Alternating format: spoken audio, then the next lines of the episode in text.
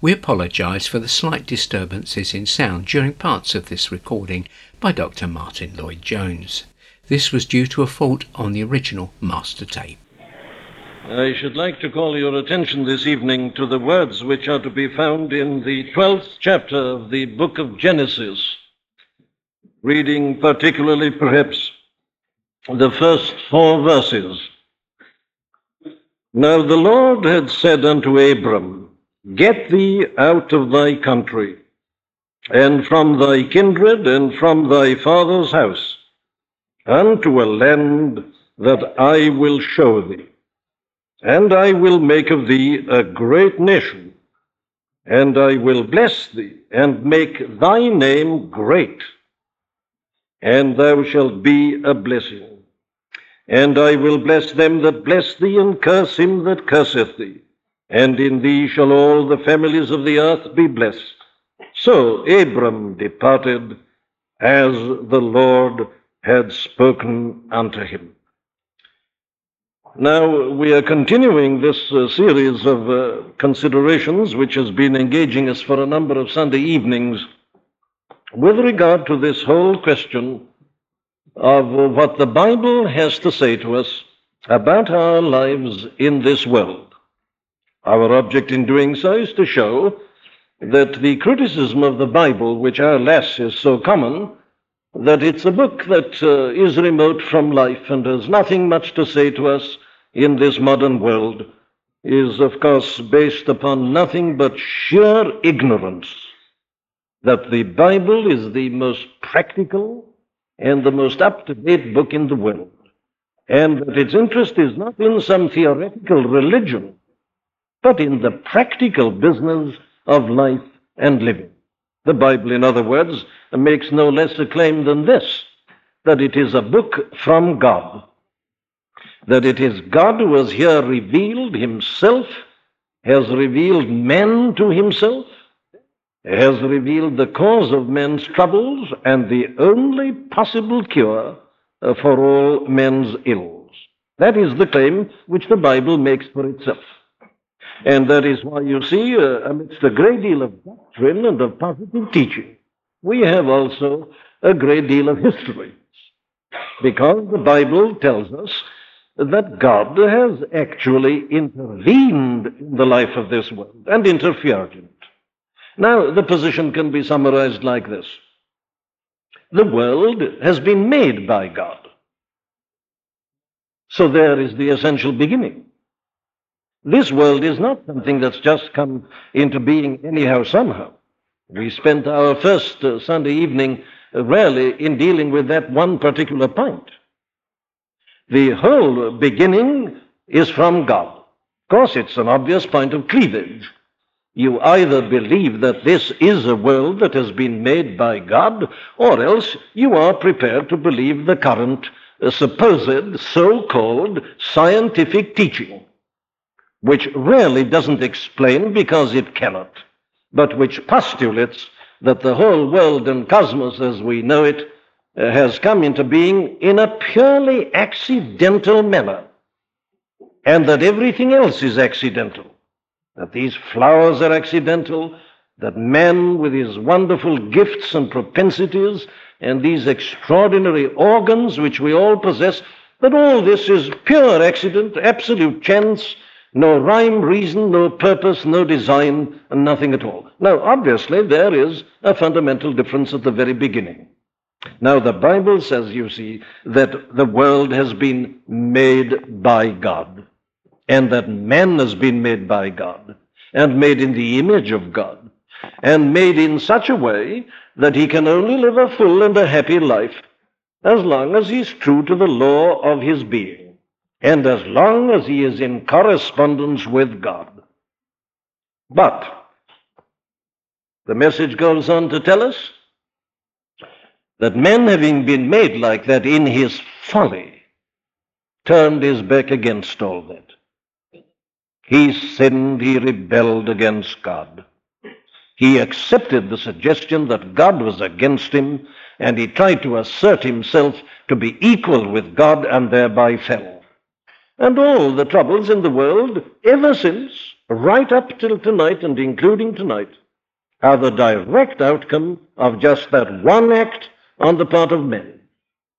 The world is as it is because of sin. Because man has become alienated from God, because he's been trying to live this independent life, it produced immediate chaos. And the chaos has continued. And of course, men having done this, God has pronounced judgment upon him. God has punished him. God put him out of the garden, out of paradise. Thrust him out and made it impossible for him to go back in his own strength. And men's troubles began. He had to start earning his bread by the sweat of his brow. He had problems to contend with. Thorns and thistles and briars, disease and pestilence came in, and so on and so forth.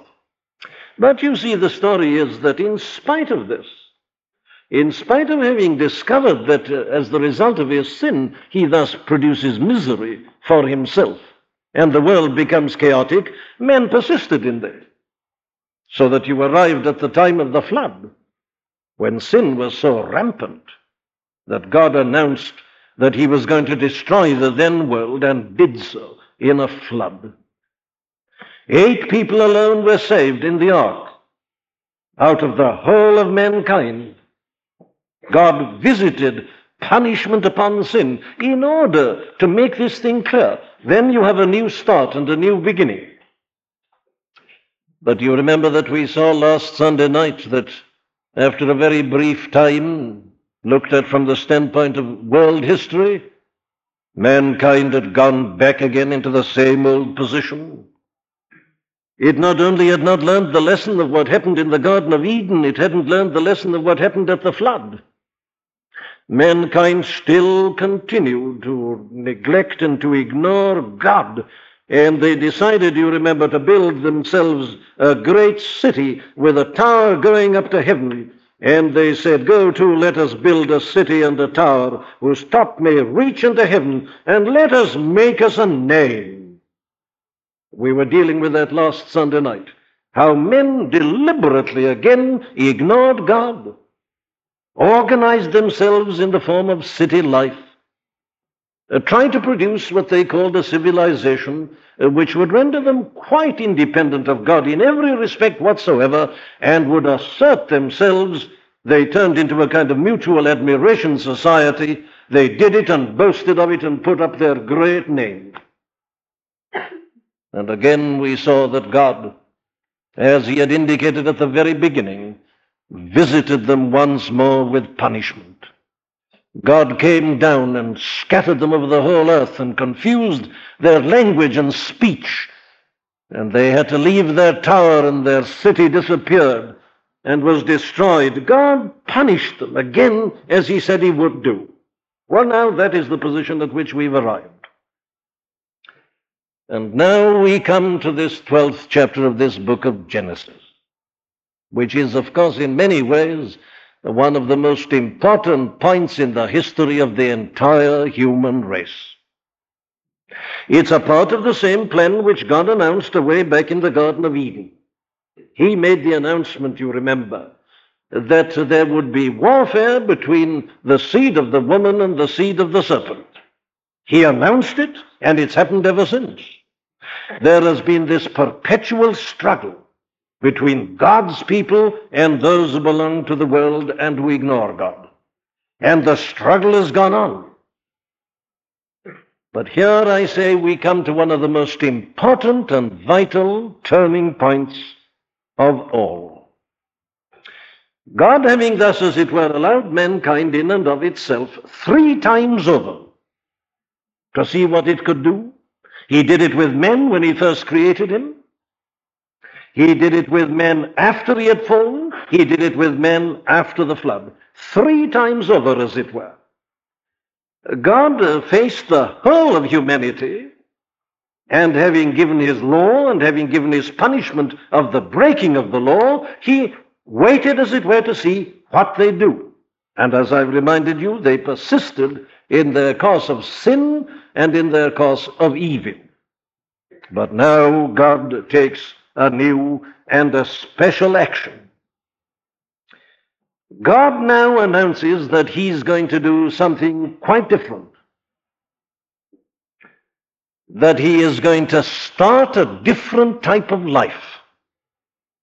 He is going to form a people for himself and to himself.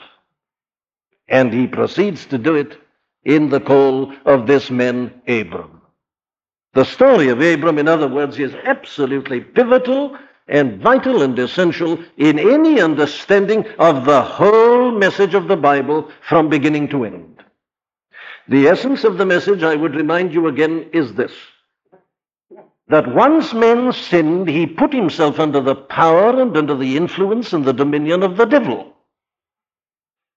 who since then has been controlling the life of this world. But now God has come in and God has made this announcement, this other seed, this other people. Now, here in Abram, he proceeds to do this by forming a new nation, a nation unto himself, a peculiar, a separate people, through whom he is going to further this, his own great plan and his own great purpose. So that the call of Abram is something uh, which uh, we must understand if we would rarely understand uh, what the Bible tells us with regard to the possibilities confronting us at this moment. We are all aware of the state of the world. I needn't detain you with that. But the question is this are we aware of the other possibility? Because God is announcing another possibility. There is another type of life which is possible to us in this world. A life given by God, a life in communion with God, a life under the blessing of God. We see that the other leads to misery and turmoil and wretchedness and finally brings down the judgment of God. But here is a life that is absolutely different. And this is the thing that is offered us uh, through the message of the Bible. And it's all summarized, it seems to me, very perfectly in the case of this man, Abram.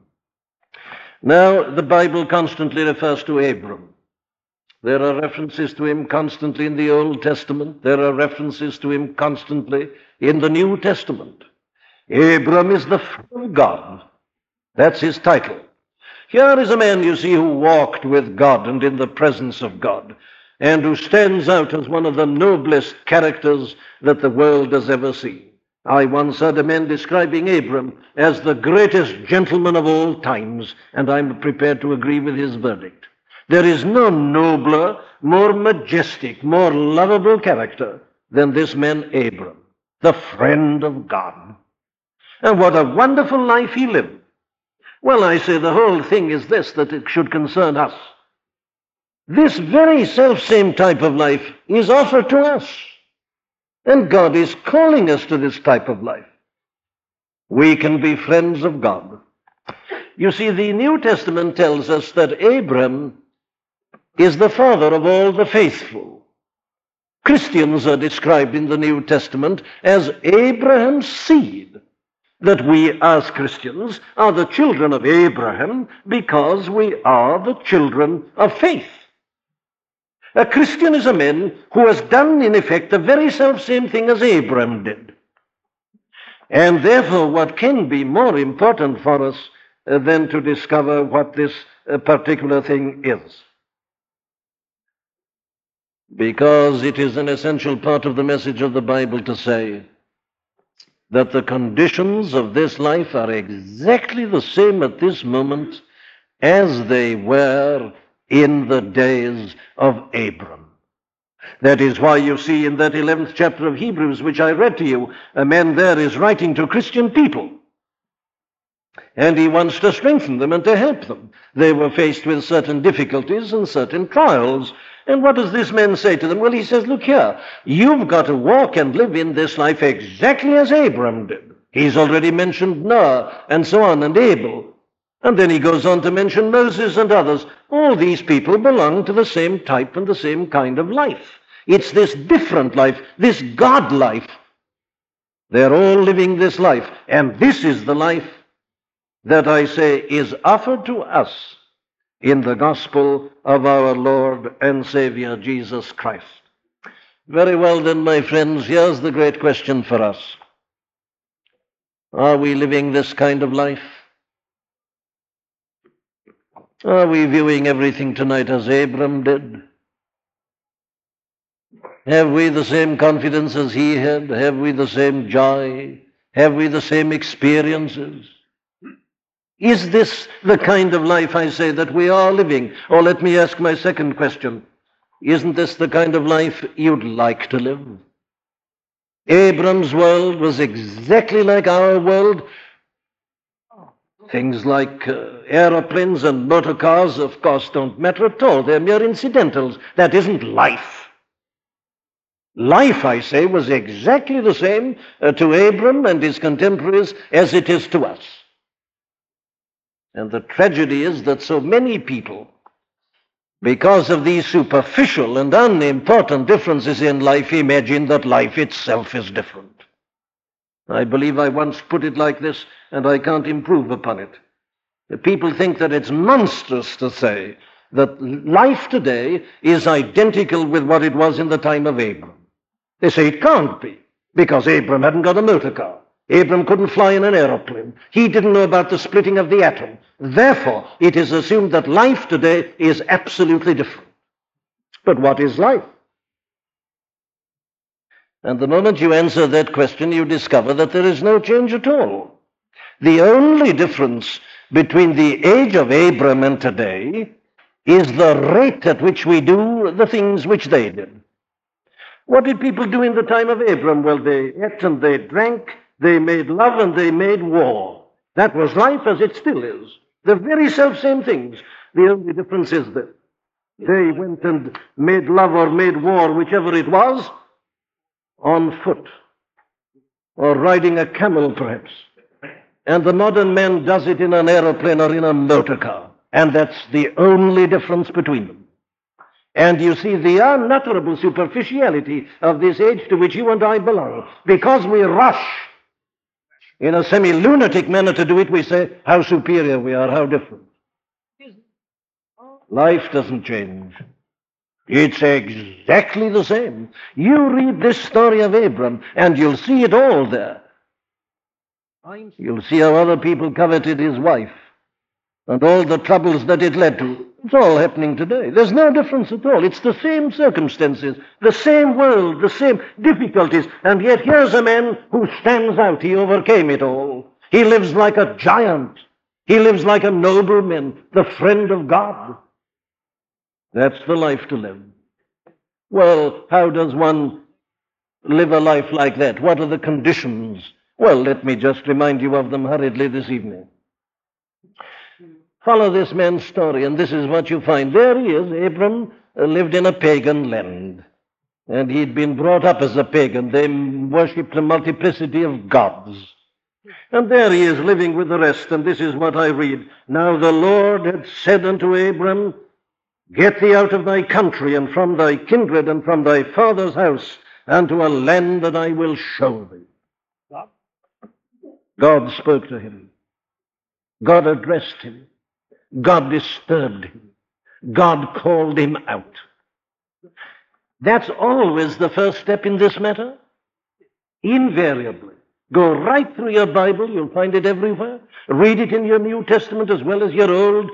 Pick up any book of biography of any saint that's ever lived, any man who's ever adorned the life of the church. It's always this. You'll find them all saying it in some shape or form. They say, There I was, living my life, doing the same things as everybody else.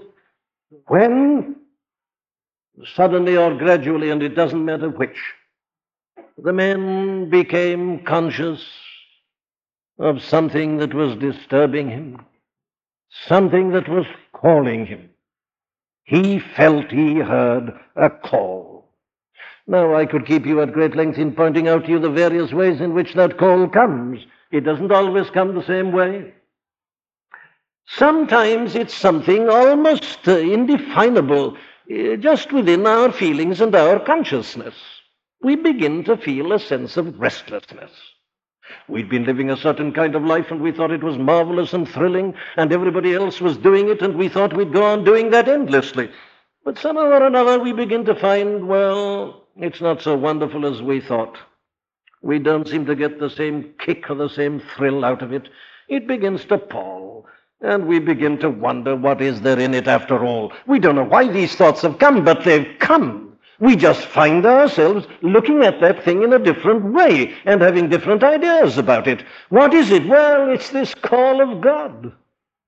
He's put it into the mind. He's created a disturbance. Haven't you known something about that? You begin to ask questions. You are just disturbed in this way. Your world is shaken and something happens. Oh, of course, it isn't always like that. It can happen to us in circumstance. It can happen through accident. It can happen through an illness. It can happen through a disappointment. It can happen through a business loss. It can happen through someone's death. Oh, there are a thousand and one ways in which it happens. They don't matter. The thing that's important is that it does happen. And the even tenor of your way is disturbed and upset. And you're arrested and you're stopped and you're made to think and you begin to ask your questions. That's the thing that happened to Abram. God doesn't always speak with an audible voice. He very rarely does in these modern times because it's not necessary, because we have His Word. Uh, but God uh, does speak to us like that in the unconscious. He speaks to us, I say, through events and circumstances entirely outside our own control. Oh, how many a man has been able to say that, that he would have gone on as far as he can see, absolutely endlessly along a certain line, but something happened.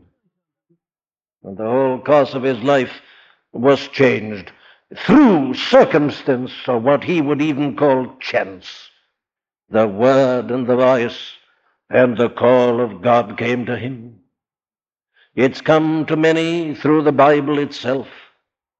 Reading the Bible, a man may have read it thousands of times before as a matter of duty and without seeing very much in it, but just because he'd been brought up to do so and wanted to keep a pledge or a vow that he'd made to a father or a mother. He'd read it so many thousands of times it had never spoken to him.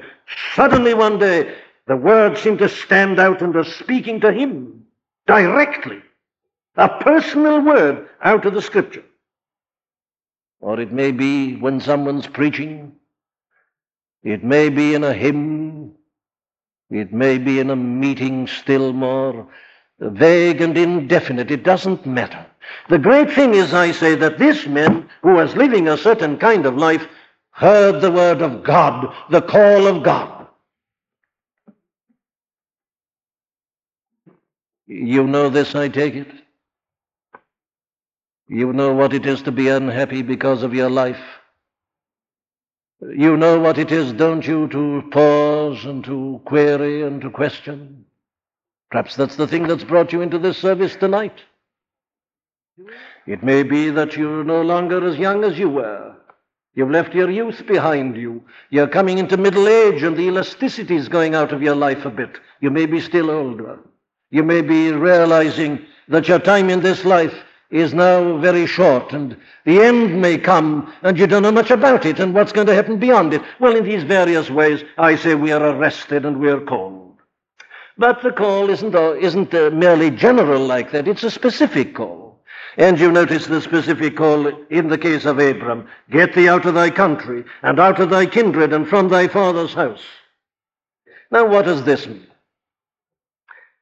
Well, I think this is perhaps in many ways the most interesting part of it all. He is told to separate himself uh, from all that had hitherto been his life. He is told to go out of that pagan atmosphere. He's got to leave the country and his kindred. He's got to leave everything. He's got to come right out of that and go into something else. Now I want to try to show you the interesting way in which this account follows upon that account in the 11th chapter of Genesis, uh, which we were dealing with last Sunday night of what happened uh, when those people were set to build a city and their Tower of Babel. There, you see, is the kind of life in which Abram had been brought up. A life, as I've told you, of independence of God. A life in which men form a civilization. They do it. They build their city. And you remember in particular that emphasis was placed upon this, that they said, let us make us a name. Their settled life, their city life, what they regard as a durable life. They baked their bricks. They put them together with mortar. It was to last forever. It was going to be settling down. They were going to settle down to life in this world. God right out of their considerations. God not necessary at all. Self-sufficient city life with a great name for themselves. That's it. Well, now, Abram is called entirely out of that sort of life. In other words, the specific call that comes to every man is the call to repentance. What Abram is asked to do by God is this, is to look at the kind of life which he was living and to see that that is wrong and that he must therefore come out of it. Now, that's what the Bible calls, as I say, repentance. It means that a man is made to think again about the type of life he is living. He suddenly takes a look at this civilization, this city life of his, entirely independent of God, and he is asked really to view it and to understand it and to understand that to which it leads. And then he is asked, when he has seen it, to confess that it's all wrong and to turn his back upon it and come out of it and to go right away and do the exact opposite. That's what repentance means. That a man having paused to think and to consider now comes to see that that kind of life and existence that he was living is a life that is utterly dishonoring to God. That God didn't come into his thoughts, into his calculations at all, that he'd made it himself, he'd manufactured it, he'd thought it, he'd brought it into being. He really was interested in himself and in himself alone, glorifying himself, making himself to be a God, doing things and then admiring them, that the whole world doing the same thing with him. Now, the moment a man is really dealt with by the Spirit of God, and this call of God comes to him, that's the thing he begins to realize. That his life really hasn't got a foundation. That it's a very transient, evanescent, passing life. It's nothing durable. He can see that what he had regarded as so solid is not really solid at all. That civilizations are smashed and come and go, and that he himself, in any case, is moving on, and he'll soon have to leave it all behind. And then he begins to think that there was no basis at all in his life. He's been living to things that cannot satisfy. And so he begins to hear this tremendous call that comes to him from God to come out of all that and to recognize the sinfulness of all that and the folly of all that. That men should ever try to live in this world apart from God who made him and who's made his whole world. The God who visits punishment on sin. The man suddenly becomes awakened to all this. He realizes that that sort of life cannot satisfy a living soul that that sort of life always leads to confusion and muddle, to unhappiness and misery, to jealousy and envy and pride and spite and malice. He sees it quite clearly. He sees now that the whole cause of the trouble is that people do not base their lives upon God. They've set themselves up as gods, and the gods are fighting one another, and life has become chaos. He realizes that. So he turns to God and he admits it and he confesses it. He admits his folly. He admits his failure. He admits his arrogance, his rebellion against God. He acknowledges that he deserves nothing but punishment, that he's done all that in spite of the Bible, He's done it all in spite of the fact that God's own Son has come into this world in order to call us from that sort of life and has even died upon the cross in order that we might be delivered from it. He realizes that he's done it in ignorance and blindness in spite of all this. And he acknowledges it all to God and realizes that he has nothing to do but to cry out to God for mercy and for compassion.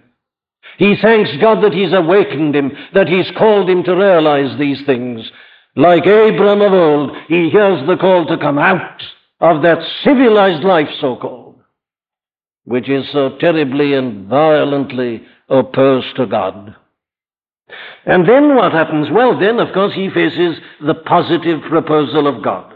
Here it is in these words he is told to come out of his country and from his kindred and from his father's house, where? Unto a land that I will show thee. And listen, and I will make of thee a great nation, and I will bless thee, and make thy name great, and thou shalt be a blessing. You see, we come back to something I had to say last Sunday night. The case of the Bible is put in this contrasting form. Man makes his city. Man wants to make a great name for himself, and all that goes wrong. On the other hand, God has his proposal. God has his offer. And you notice what he offers. He offers the very things which man was trying to get for himself. He offers to make his man's name great. The people in the Tower of Babel, you remember, said to one another, Go to now, let us build a city and a tower whose top may reach unto heaven, and let us make us a name. Man's always trying to make a name for himself, and it always comes to nothing. God offers to make Abram's name a great name. And he offers him the blessings and the prosperity, and indeed the city which men desire. Now, that's just a pictorial way of putting it all, isn't it?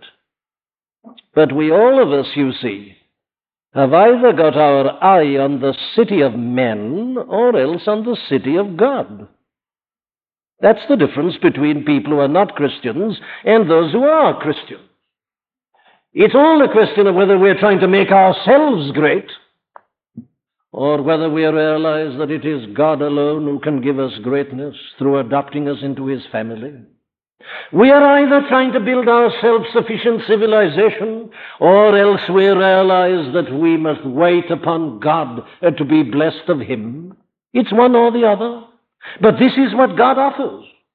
He offers us this blessing, this wonderful name, this other city, the city of God, not the city of the world, the eternal city, not the city of time. Now, all this, of course, is offered to us much more clearly and plainly than it was to Abram. But Abram saw it afar off. You remember the words of the Lord Jesus Christ. He said one afternoon, Abram saw my day and rejoiced in it. Abram saw what was coming. God spoke to him. We haven't got a complete record of it here, but God told him this that out of his loins, out of his seed, should come the final Messiah and deliverer. The one who should deliver the mortal blow to the serpent and all his seed. And you know, in a sense, the whole history of the Old Testament is just the history of the development of this seed of Abram, starting with one man and his wife, and a child called Isaac being born, and the children of Isaac, and the multiplication, and on and on and on it goes, run down the centuries, until at last you come to a babe that was born in Bethlehem, and he is of the seed of Abram. He's a son of Abram. Here the promise is fulfilled. God revealed this vaguely to Abram. He saw it afar off. He saw more. You remember he was commanded one day to take his son, Isaac, the son of promise, and to kill him there as an offering to God. And he'd raised his hand to do so when God stopped him and told him that he had provided a ram for a sacrifice and an offering. And there Abram saw in a very indistinct way, but nevertheless saw it, that what he had been asked to do and then stopped from doing, God was going to do with his only son, born after the flesh of the seed of Abraham, in order that mankind might be delivered. In other words, my friends, you see, the offer of the gospel is this. God comes to us through His Holy Spirit and disturbs us and convicts us in the way that I've been trying to tell you. And then He puts before us this other kind of life. This life that is related to Him. This life in which we are given pardon and forgiveness for all our sin and folly. This life in which we are given a new life from the Son of God Himself and the power of the Spirit. A new name. Yes, the name of the children of God. Heirs of God and joint heirs with Christ. We are adopted into God's family. I will give thee a name. I will make thy name great. He puts a new name, as it were, upon him. The friend of God. The one through whom the whole world is to be blessed.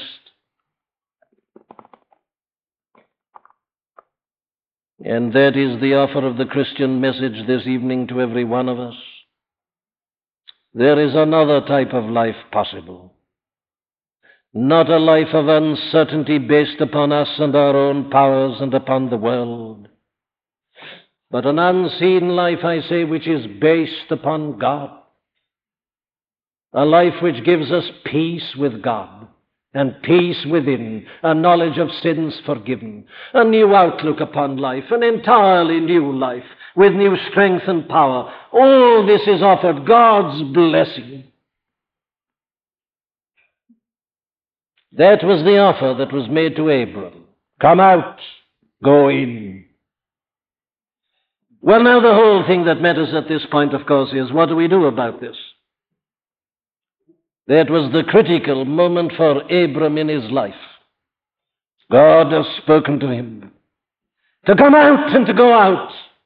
What will he do? And the answer is, of course, that Abram believed God. That's what the scriptures tell us about him. Abram believed God, and it was accounted unto him for righteousness. He went out and did it all on what? Simply on the bare word of God. Nothing else at all. He had nothing but the word of God that had been spoken to him. He had no proof. He couldn't demonstrate it on paper. Probably his relatives argued with him and remonstrated with him and said, Where are you going? We've always lived in this district. You're getting up and you're going. You're leaving solidity. You're leaving civilization. You're going to live in tents. You're going to be a journeyman, a sojourner, a traveler. Aren't you mad, Abram? What have you got? What can you prove? And he could but say, I have nothing but the word of the living God, and I'm ready to act upon it. He believed entirely and solely because God called him to do so. Now, that is what we mean by faith. Faith means believing the Word of God. It means that I believe this. That I believe what God tells me about that other kind of life in this world. What is my view of that life? Do I take my view of it from the newspapers? Or do I take my view of it from this book? What do I think of that life and of that world? And its whole organization. Do I know this evening that the world as it is apart from God is under the wrath of God and is going to be destroyed? Abram was told that, and he believed it. On the other hand, he was told that there was this other life. He could enter into it here and now. It might be the life of a journeyman in this world. He might have to live in tents with his children, but he's going to God. He's right with God. God's going to bless him. God's going to prosper him. He's got nothing to show for it but this bare word of God Will he believe it or won't he believe it? Faith says, I believe because it's God who's speaking. And Abram believed God. And the whole question for us tonight is whether we believe God. The gospel puts it in utter simplicity. It tells us and asks us to believe that God so loved the world that he gave his only begotten Son, that whosoever believeth in him should not perish, but have everlasting life. Can you prove to me, Sir someone, that Jesus of Nazareth was the Son of God? I cannot prove it to you as a theory, as, as a geometrical problem. I can't establish it in the sense that I can give you a mathematical proof. I have this word which describes him, which puts him before me Son of God, Son of Man. Here is the record, the Word of God, and I believe it. It tells me that to forsake everything else and to follow Him and to trust myself to Him entirely will lead me to be blessed of God. And faith believes that. It simply takes it on the word of the Almighty God. It says, simply believe. People bring forward their objections, their supposed scientific and other objections. They don't understand miracles and this and that. And that's the opposite of faith. Faith is to believe the bare word of God. There's nothing unreasonable about it. Once you believe it, you see the reasons for it. It all begins to work itself out before your wondering gaze, but at first you've nothing but this bare word of God. And on that Abram acted faith, belief, obedience. And that is, of course, an essential part of faith. What a wonderful way the scriptures put it. We are told, So Abram departed as the Lord had spoken unto him. Abram acted on this word of God, having believed it. He went out. I think this is one of the most magnificent things in the Bible. Did you notice how that 11th of Hebrews put it? And Abram, it says, went out, not knowing whither he went. But though he didn't know where he was going, he went. I rather like the comment of an old Puritan of 300 years ago on that. He said, Abraham went out not knowing whither he went, but he did know with whom he was going. And that is the very essence of faith. That you risk, you bank your all upon the Lord Jesus Christ. You notice the other way in which it's put there in the 11th of Hebrews. This is the whole essence of this matter. Abraham decided to regard himself as a stranger and a pilgrim upon the earth. He said farewell forever to that Babel view of life, to the solidity of the city, to life in this world with its bricks and mortar and man glorifying himself. Farewell to it. He said, This isn't the only world. I'm nothing but a stranger and a pilgrim in this world. It's a passing world and it's a dying world. And I'm a traveler and a sojourner. I'm a pilgrim and a stranger. I'm going out of cities. I'm going to live in a tent to remind myself that this isn't the only world, that life and reality await me. You see what a contrast it is to that other view? That's an essential part of faith that you obey God in that way. It doesn't, of course, mean in a literal sense that you have to go out of life or out of business or out of a profession and just become a literal traveler, but it means this that in a spiritual sense you definitely do so. And if until tonight you've been living for your business or for your profession, you stop doing it. You say, that's transient, that's temporary, that's not me, that's not my life.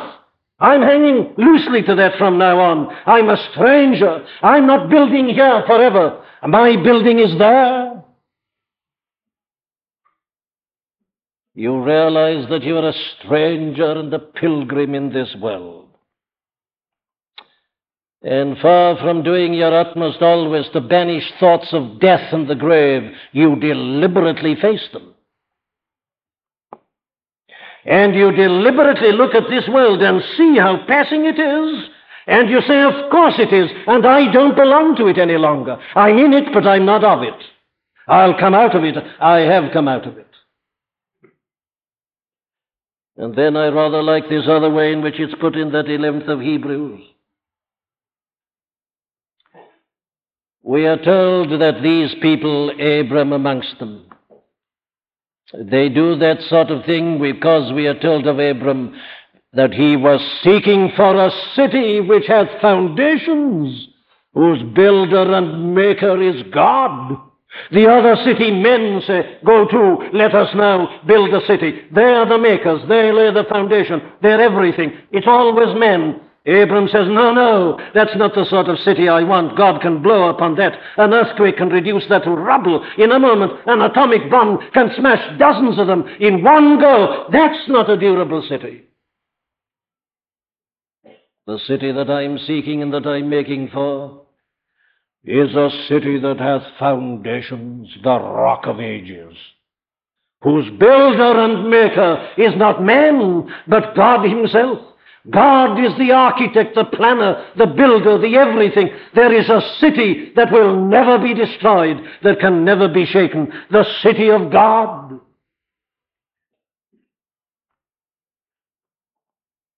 So Abram went out, leaving all that, and keeping his eye on that land for which he was making. This is only a tent life. That's the eternal life. My dear friends, we are only in this world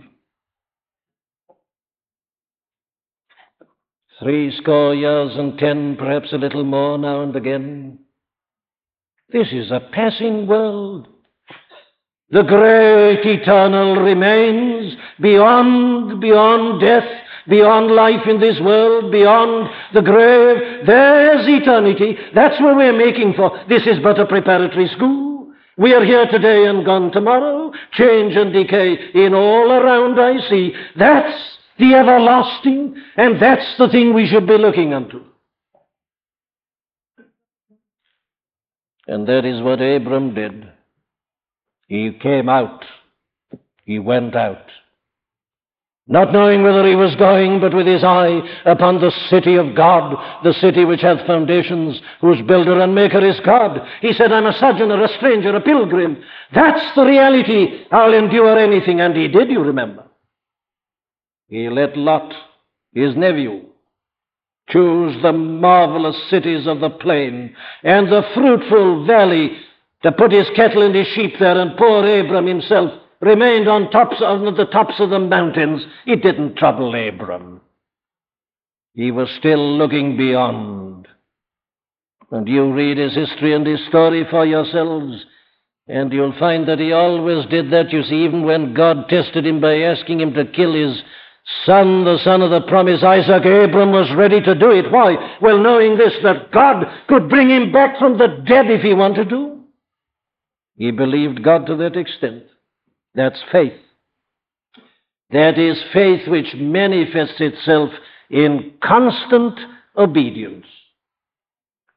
And of course, it was because Abram did just that, that he was the friend of God, the greatest gentleman of history, the noble soul that he was, who walks like a giant through this world of sin, a triumphant life.